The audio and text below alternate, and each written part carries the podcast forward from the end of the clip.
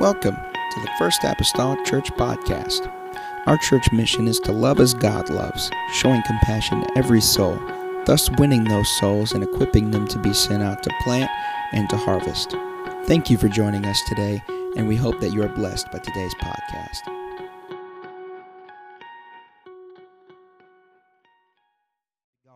Deuteronomy chapter number 20. Uh, I would like to begin reading with verse verse number 19 today. The Bible says, When thou shalt besiege a city a long time, in making war against it to take it, thou shalt not destroy the trees thereof by forcing an axe against them, for thou mayest eat of them. And thou shalt not cut them down, for the tree of the field is man's life to employ them in the siege. Only the trees which thou knowest, that they be not trees for meat, thou shalt destroy, cut them down. Thou shalt build bulwarks against the city that maketh war with thee until it be subdued. This morning, I'd like to minister along this subject today save the trees. Save the trees. And I'm not some green finger movement here today, all right? Please understand. But save the trees. Let's pray this morning. I love you. God, I appreciate you. God, we need you, Lord Jesus, in this house. I pray, oh Lord, that you would anoint my mind, you'd anoint my lips. God, as we would share, Lord, from your precious book, God, the words that are written therein, they are there for instruction, they are there for doctrine, they're there for reproof. God, Lord Jesus, help me to accept them whatever facet or mode, Lord, that I may need, Lord, that may be deemed beneficial for my life today. And I will praise you and glorify you, God, for what you had accomplished, Jesus, in this place. In Jesus' name that I pray. Amen. Everyone say amen. You may be seated today.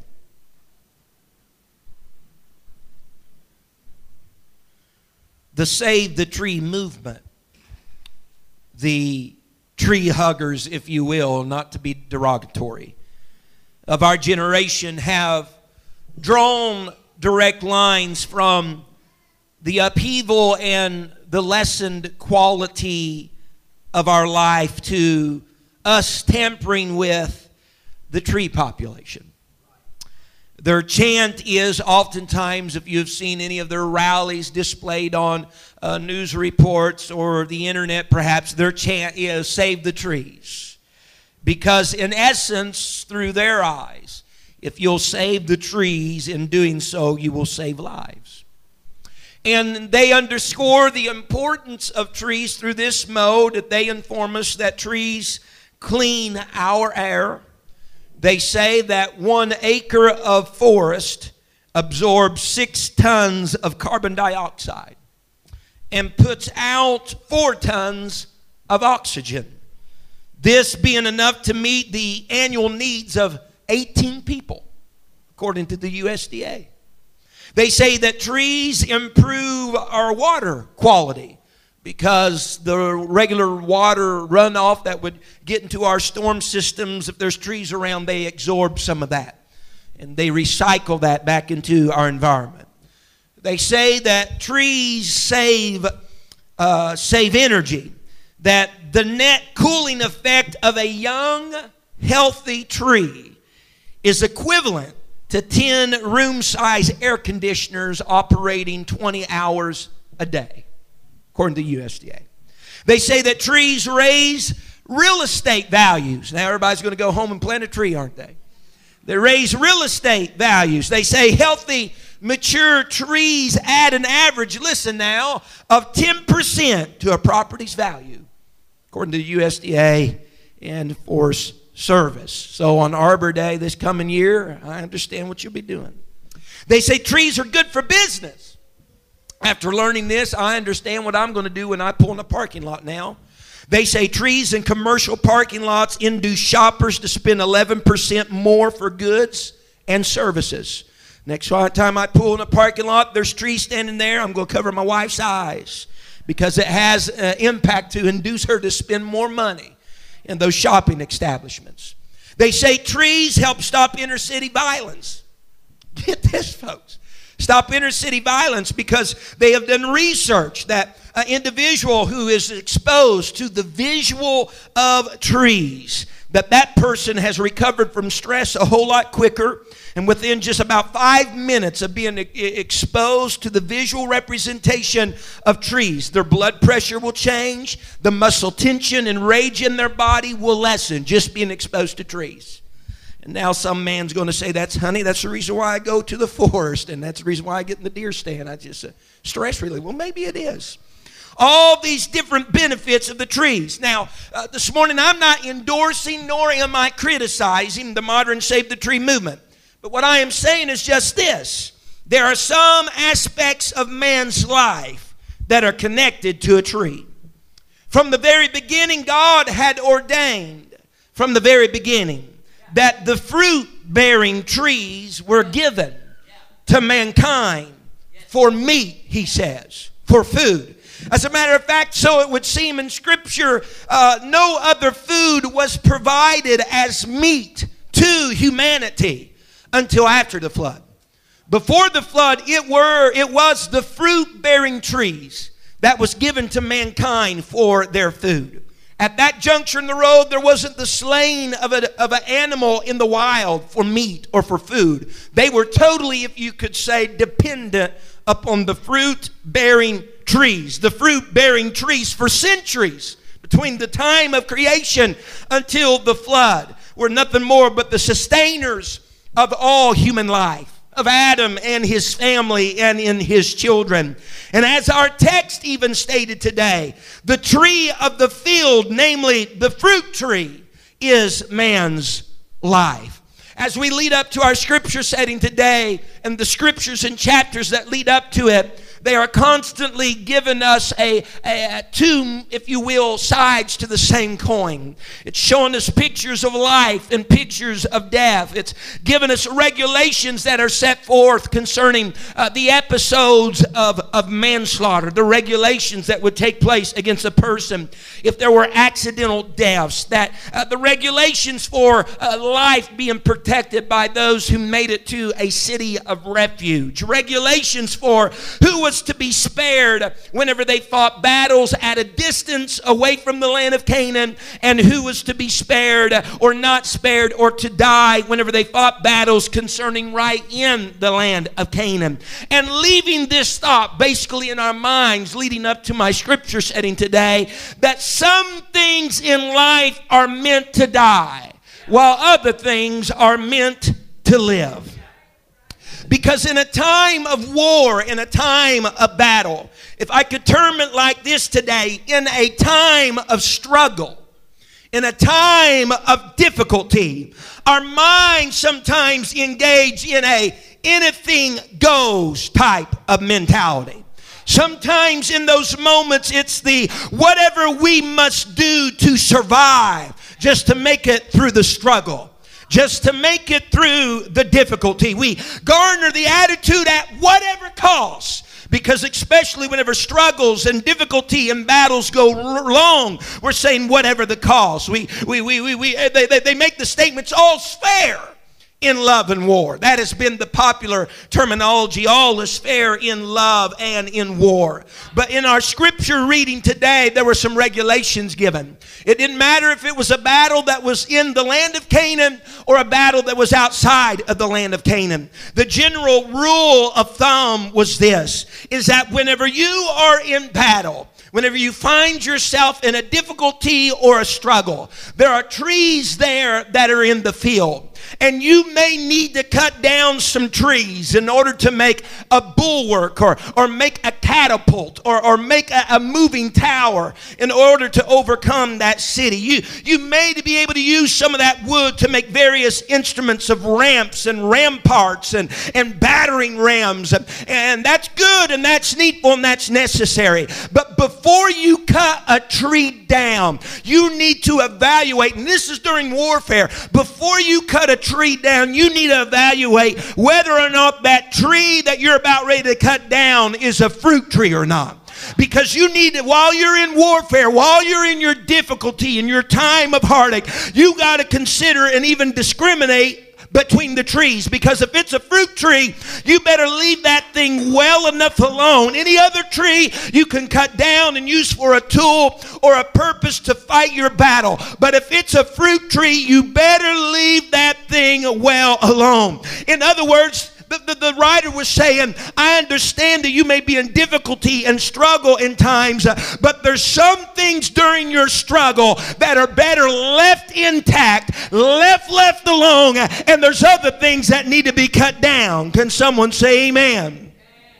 So the call was made to them that during times when you seek to self preserve and survive in battle, you got to give the proper attention to the differing between what you serve best intact and what serves best cut down. Amen. That those trees uh, could not be used, the trees that could not bear fruit, uh, could not give fruit, those trees that could not be used for food, they should be cut down. They should be made into the weapons. Uh, amen. If they could be used as fuel, use them as fuel in order to help in the battle. But while that wood, amen, from a fruit bearing tree could be made into a rampart as well.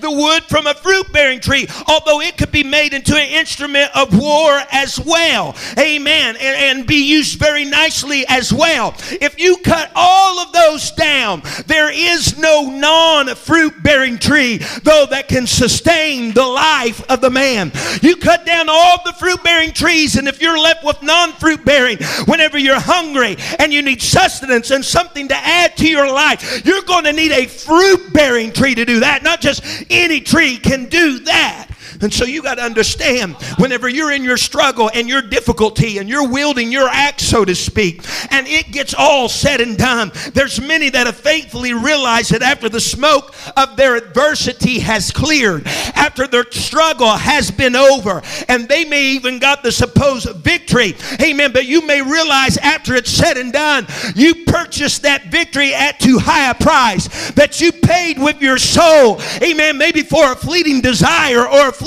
moment because you cut down a fruit bearing tree that was going to sustain your life, that was going to help your life, that was going to carry you when nothing else would carry you. Can someone say amen?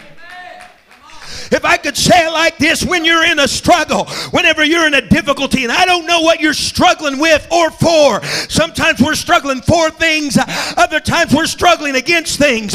But when you're on your war path, you better refrain from destroying the things in your life that may benefit you tomorrow, that may benefit you the next day, that may help sustain you.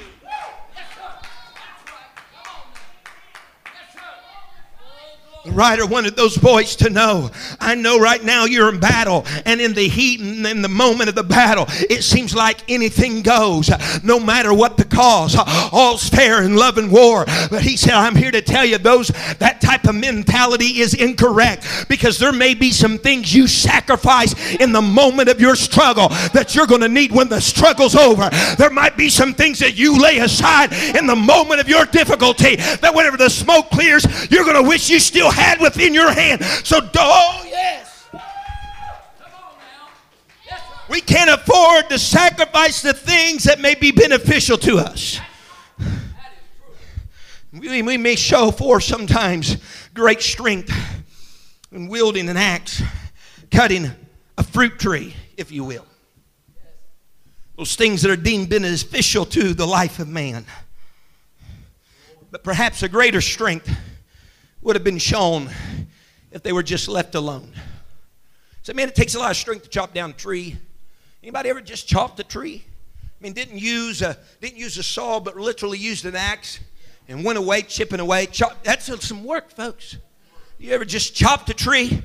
Man, you know, maybe we just you know name them the man of mans. You know, the man of men. If you just go and chop a tree. I, I, I say today that sometimes greater strength than greater strength shown than what you can cut down is what you can leave standing in your life.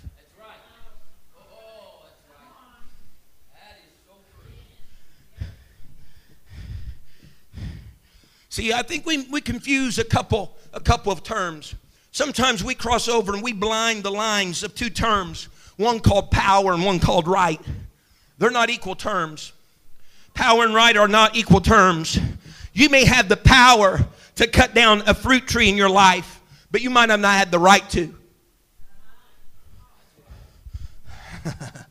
there are countless fruit bearing things, hear me. There are countless fruit bearing things in people's lives that they, by their power, have disregarded, by their power, have ignored by their power cast out the ship because they didn't see that it would be beneficial. By their power ignored it. By their power turned their back upon it. And all that they may have done it by their power, they didn't have a right to. They didn't have a biblical right to.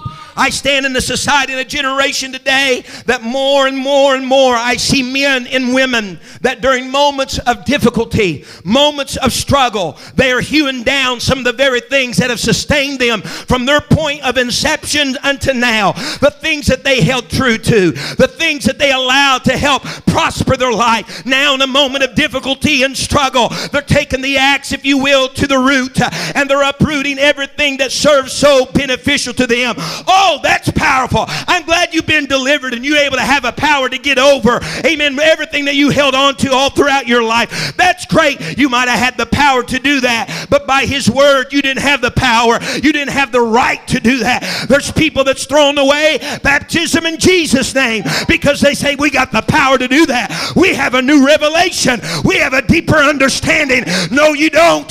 You might have had the power to annul it from your life, but you didn't have the right to do it by the word of God. We have the power if we want to to live any way we want to and still keep the spirit of the Lord. I'm glad God's given you that revelation. You might say you have the power to do it, but you haven't had the right to do it. Sometimes your strength is shown by what you leave intact in your life rather than what you get rid of in your life.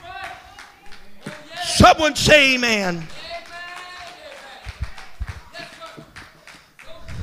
I dare to say today the writer said that you'll besiege a city in verse 19 a long time. Everybody say a long time. Whenever they besieged or sieged a city, sometimes this would last for years. Sometimes this difficulty and struggle lasted for years. Many times they encamped around about those city walls and they're trying to starve them out of their, they're trying to cut off their water supplies that go into the city and it would last for years. Anybody ever been in a struggle that lasted a long time? Uh, talking to anybody around here that's ever been in a situation that just went on and on and on. But let me share with you today the problem with long battles. The problem with long wars and long sieges and long conquests, whatever you wish to call them. The problem with long battles and difficulties is this is that sometimes there is a pivotal point along the way where those deep in the trenches of battle get tired. Where those deep being torn by the struggle of the moment get tired of the struggle. Get tired of the battle. Get tired of fighting. Get tired that it's another day at warfare. It's another day of difficulty. It's another day with heartache. And as a result, their patience for this thing to end begins to wither. The reasoning to make correct and right choices becomes exhausted. And they contend in their mind there is no reason why one battle should last this long. There's no reason why one war should last this long.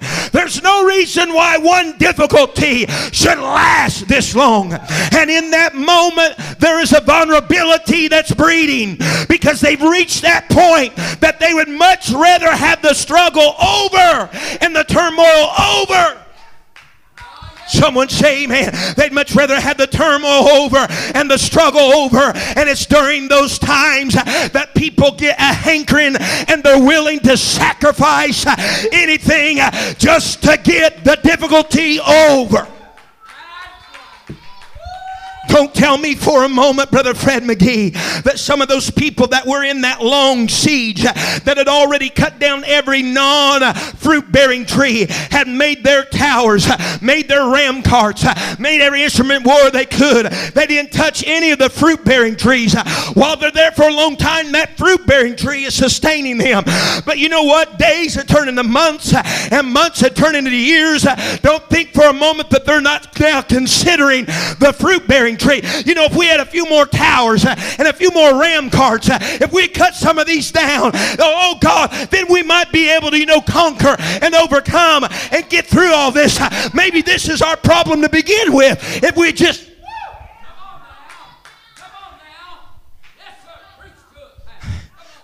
I need somebody to consider this this morning. Every battle that was fought wasn't fought on, on the perimeter outside of Canaan. Some of the battles were fought in Canaan. They were fighting for the land which they, God said they would possess. Listen to me today, folks. That was their land. That belonged to them. Consider this. If they're fighting for something that belongs to them, a place where they are going to live, where they're going to pitch their tent, where they're going to rear their families, if they cut down every fruit bearing tree in that vicinity, when they inherit the land, what use is the land going to be to them when they severed everything that is of any benefit to the land by cutting the fruit bearing? What have you won? Someone say, Amen.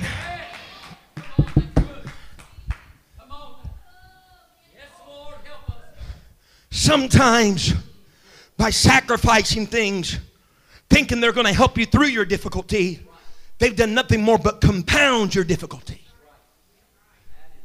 I remember this is more so with Mariah in our traveling and being the first child, we made the ultimate mistake, and probably more so because traveling. But regardless, she got in this mode young, she'd sometimes sleep with us. And she was a nursed kid, and so early on, there wasn't very much time in between that she wasn't in our bed just because she was being nursed.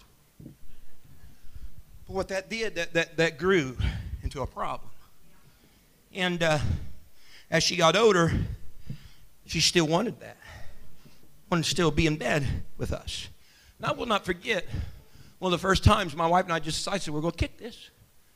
To take care of this and we had 36 feet that we could remove from her in that trailer. And we put her in her crib at night, and honey, she would be, begin the warpath of crying. Man, throwing a fit. And uh, I, I admit, I, I was the softy. I'm hearing that little girl down there crying. She's standing, man. Those are those are real tears coming down her face, and her face is like all the mercury went to the top, and it's red. And and, I'm tired anyway. And, and we're sitting there, and Don, she would grab my hand and, don't you go get her. Don't you go get her. You just leave her alone. But uh, probably one of the first times we really made headway. That girl cried, I, I think it was for about an hour and a half or so. Hour and 45 minutes. Just 45 minutes? It seemed like longer than that. 40, 45 minutes of crying, though, seems like an hour and 45 minutes.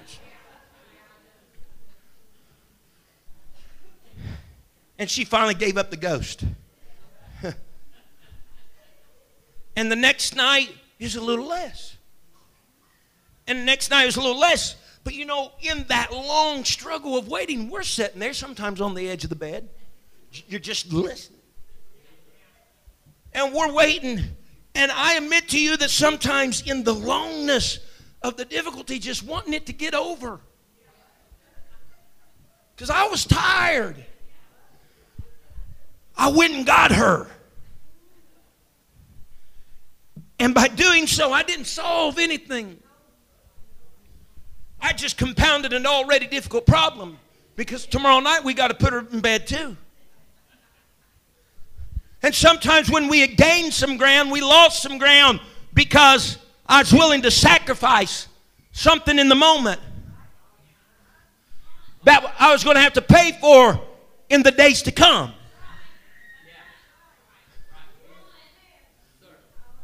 It's so hard sometimes in the longevity of the trial not to just leave the things that need to be intact intact and cut down the things that need to be cut down.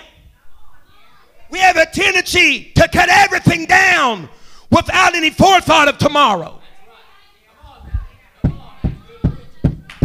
I've seen saints sit on a pew and cut down some things that were absolutely essential to their walk and relationship with God. Only for future moments from them realize what a mistake they had made at taking an axe to a fruit bearing tree that was sustaining them in their life. For a person to totally decimate a land, they would do so by cutting down all the fruit trees that was in what that was right there. And that was a very extreme tactic. We hear of this in scripture 2 kings 3.19 the bible says and ye shall smite every fenced city and every choice city and shall fell every good tree. Stop all the wells of water mar every good piece of land with stones. In verse 25 it gives the occurrence of them doing this. They beat down the cities on every good piece of land, cast every man his stone, filled it. They stopped all the wells of water, fell all, look at this, they fell all the good trees. That meaning the fruit bearing trees, they fell all of them to totally decimate the land. That's what you did because whenever you do that, that land is uninhabitable. It cannot be inhabited. Amen. And if that was going to be a place that they were trying to conquer, that they were going to live in later, that was a, a grand mistake to cut down something that was going to help sustain your life life later. Amen. There's sometimes that we seek after desires that are not desires that God has us seeking after, but we're in pursuit. Amen. Because that's what I want. That's what we want. That's what my spirit wants. That's what my flesh wants. And sometimes we're in long struggles with that because there's something that's telling us not to, but then our flesh is telling us to go on and do it. Let me tell you, whenever you become the king of the mountain of your desire, I have a question for you today. Will there be anything anything left to sustain your life after you got what you said you wanted.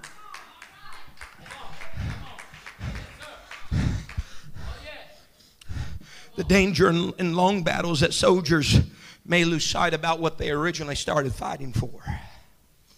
See, there may be a shift in the fighting during a long battle from the original purpose to one of self preservation. We started fighting for this, but this has been so long now, I'm going to turn this inward and I'm just worried about me, myself, and I. Just want to hurry up and get this thing over. Today, battles won quickly, difficulties gotten through quickly at the cost of destroying the fruit bearing trees. In essence, those are lost battles. Those are lost battles. We better consider when we cut the fruit tree down because they just don't grow into maturity overnight. That stately fruit tree that's there that's providing fruit, it's not one day a seed in the ground and the next day a tree that's fully matured, bearing fruit for whoever may need it and who's going to take it. When you cut down the fruit tree, it's going to take time to reestablish, restore what you've cut down. Amen. And the question that we must ask ourselves is this Am I sacrificing something now that I might need tomorrow? Am I pushing aside something right now that I might need to, tomorrow? Herod in the New Testament scripture in his folly, wishing to please his peers and those that had gathered on his birthday, and wishing to please his desires of the dance that Herodias' daughter had given him. He had by and by the head of John the Baptist cut off, a fruit bearing tree cut off, and he had it set upon a platter. And even Herod, by his own admission, had said at times that he liked to hear John. He liked to attend to the words of John. He liked what John had to say. Herod, you should have thought about that before you laid an axe to that fruit bearing tree because now his words are absent from your life. You won't hear John saying again, Do not take your brother Philip's wife, and that won't sting in your convictions in your heart like it did beforehand. Why? Because you sought a desire and to please yourself and you cut down something, amen, that could have benefited you the next day.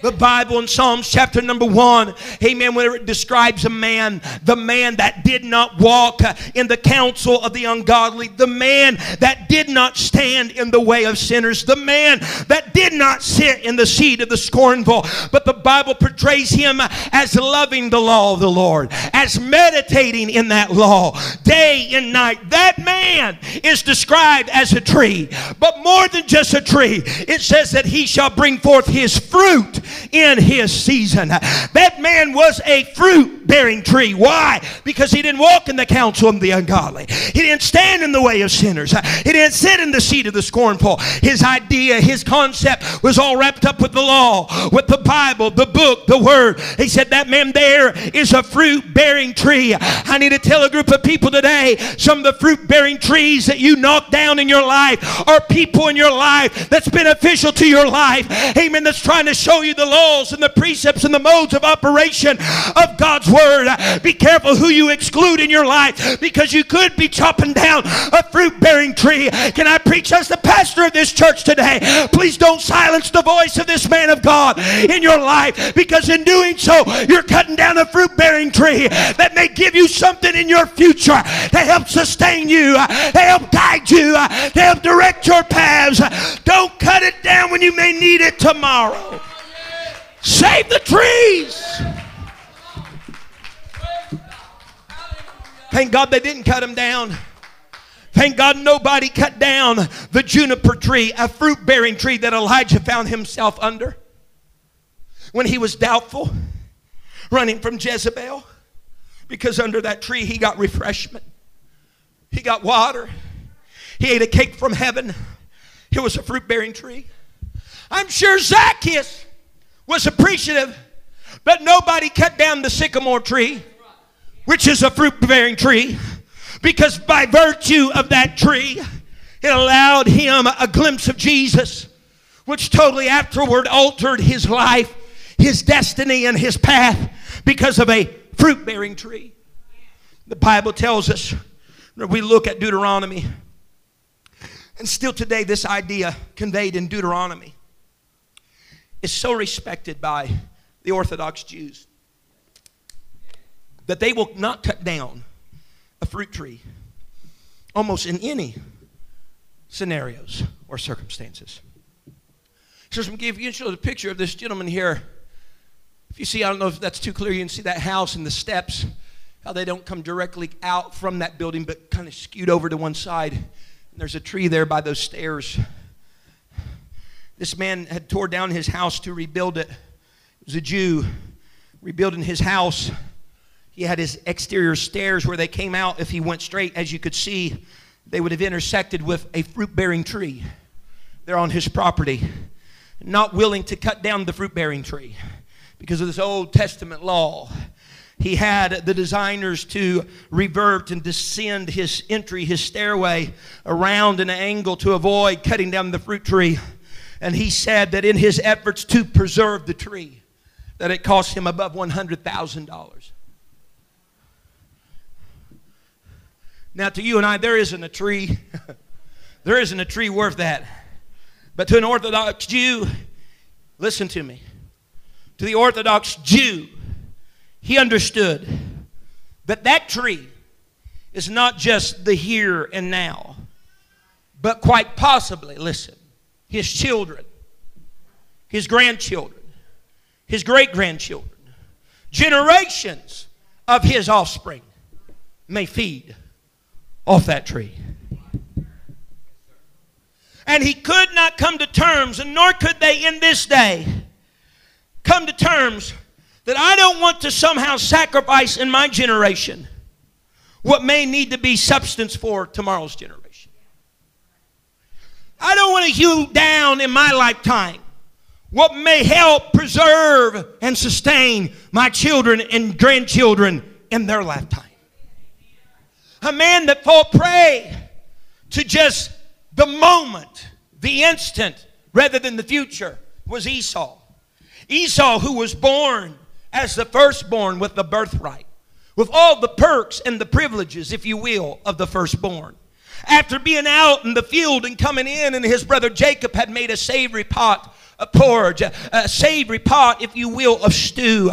Esau comes in. He is hungered. He's in a difficulty. He's been long hungry, evidently, because he even states it to the extremity that he was at the point of death. But in Esau's conquest for a gratifying meal of the moment, he wanted to cut down a fruit bearing tree called his birthright. And he wanted to trade that, if you will, to somehow appease his hunger without having to wait to create a meal himself and have his hunger appeased. In other words, in Esau's estimation, he, this is literally in scripture, he was saying, What good would my birthright be if I were to die of hunger? What good is my birthright when I am dead? There's two things I like to consider concerning Esau. Number one, he had somewhat of a skewed concept of what could really kill him. You're hungry, really? Okay. I don't think you're going to die over being late on a meal. But, Bishop, I find ourselves sometimes in church, the phrase all it's going to kill me if.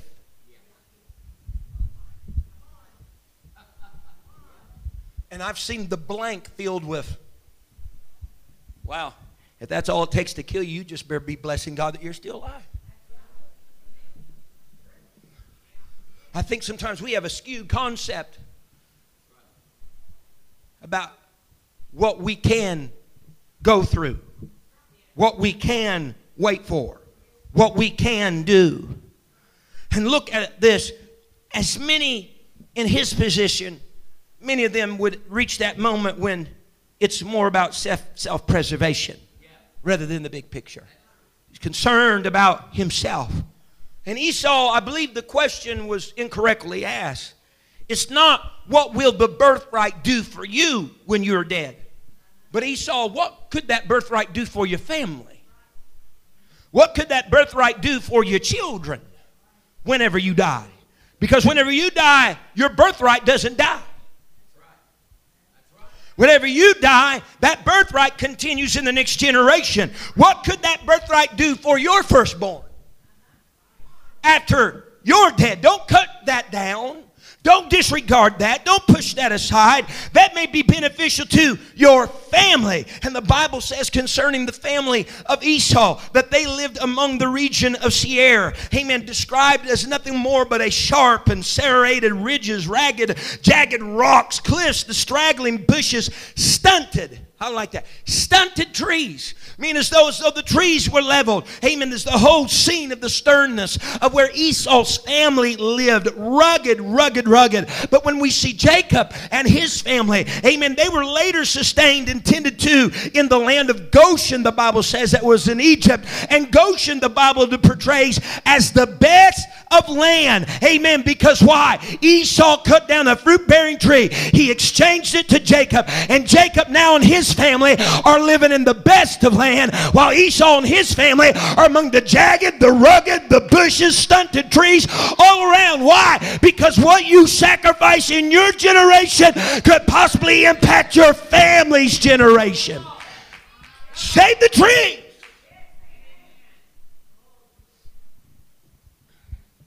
This morning, I don't know what type of tree Jesus hung on. You can find nice little poems about he died on a dogwood and the flowers are white and they got little red spots on them and that's his blood. Please don't fall prey to that garbage. Makes for a nice poem, but there is no biblical, no biblical evidence. I don't know what type of tree Jesus hung on. But I would suspect this, Bishop, that since the Jews are very strict in adherence to laws and customs and ceremonies. That they would have held to the practice of Deuteronomy 20. They would not cut down the fruit bearing tree. And Sister Craig, regardless, regardless, when that tree that we refer to and know as the cross held the body of Jesus I convey today that that tree became a fruit bearing tree. In spite of what it may have been. In other words, to set the terminology right, when you speak of a fruit bearing tree given life. Life wasn't taken on the tree that Jesus died on, life was given from that tree. To the common man, it was a symbol of death. But to us, it was revered as life.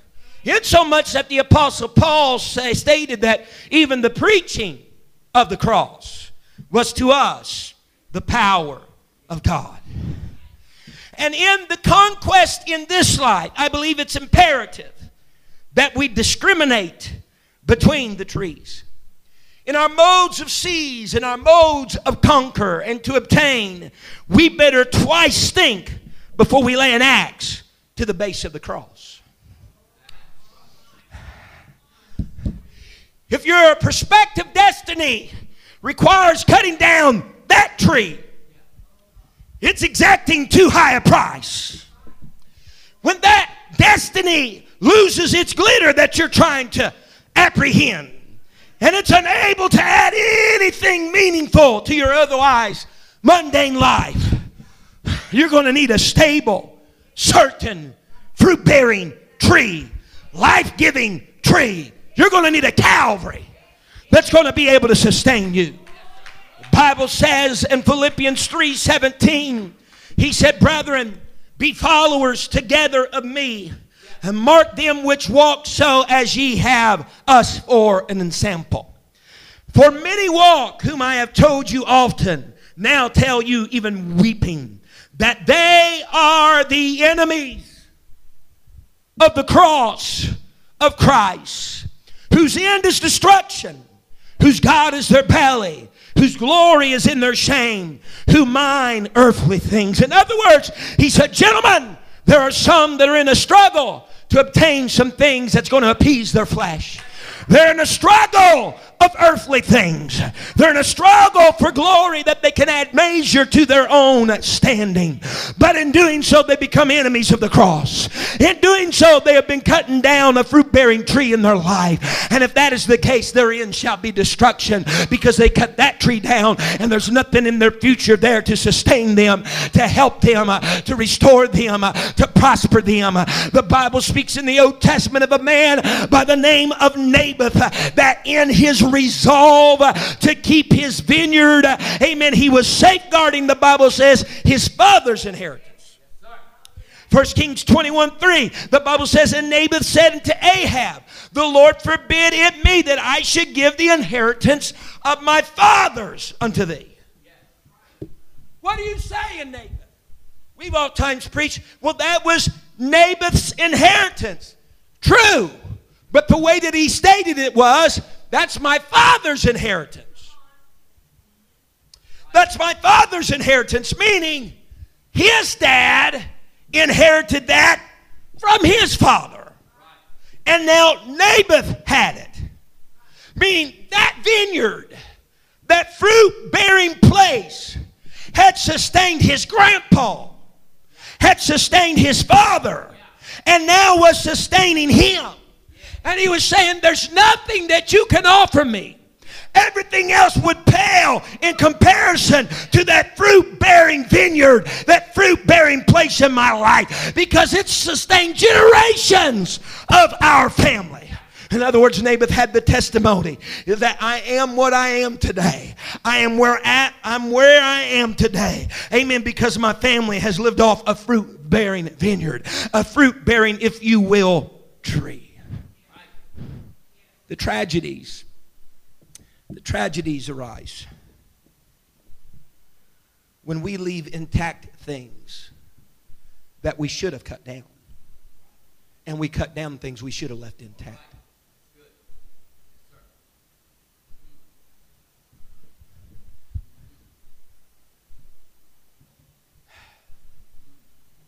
Cutting down the fruit bearing trees and leaving intact the trees that could have been cut down. Even some should have been cut down. With afterthoughts, you know, I can salvage all this. We'll make all this work. and salvage all this. See, I'll cut this non fruit bearing tree down and I can still have a weapon. See, it's going to be okay. But only for you to turn and realize wait a minute. Where, where's the fruit bearing trees at? Where, where's the fruit bearing trees at? Because, see, it's quicker and it's easier to destroy meaningful things in your life than it is to start over and plant a seed and watch it grow anew in your life.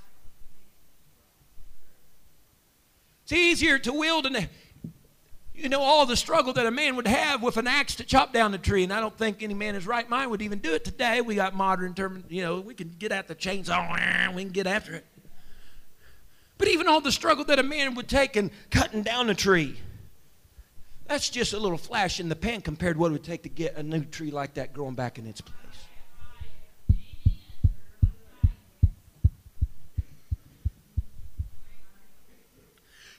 And listen, you know, listen, do you know what fruit bearing trees need cut down? The ones that don't bear fruit anymore.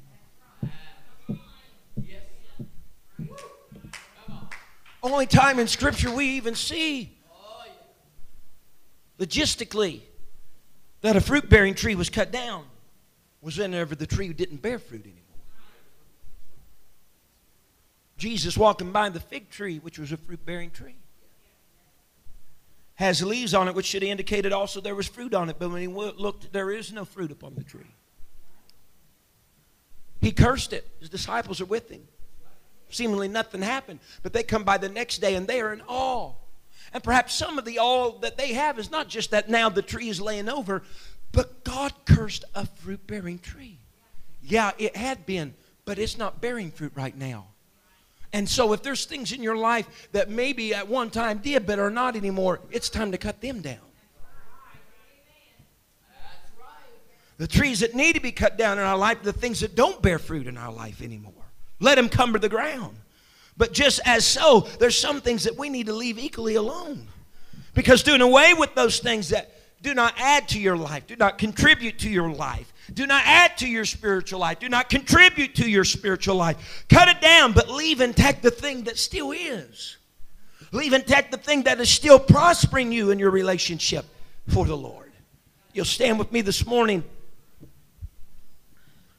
Someday, if heaven becomes our home, the Bible speaks of in heaven that there will be a tree of life in that New Jerusalem a fruit bearing tree. The Bible says that there'll be 12 manners of fruit that will be upon that tree. Said even that its leaves. You want to talk about the benefits of a fruit that its leaves are even for the healing of the nations.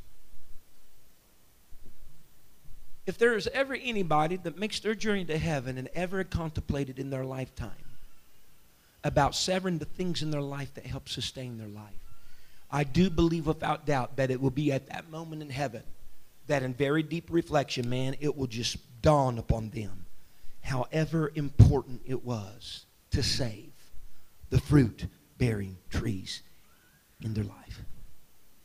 This morning, in essence, this some things, yes, must be cut down, but there are other things that are best left alone. Thank you for listening. If you would like more information about our services and activities, you can find us on Facebook, Instagram, and Twitter with the username FACMC. Again, that's FACMC. Thank you and have a blessed day.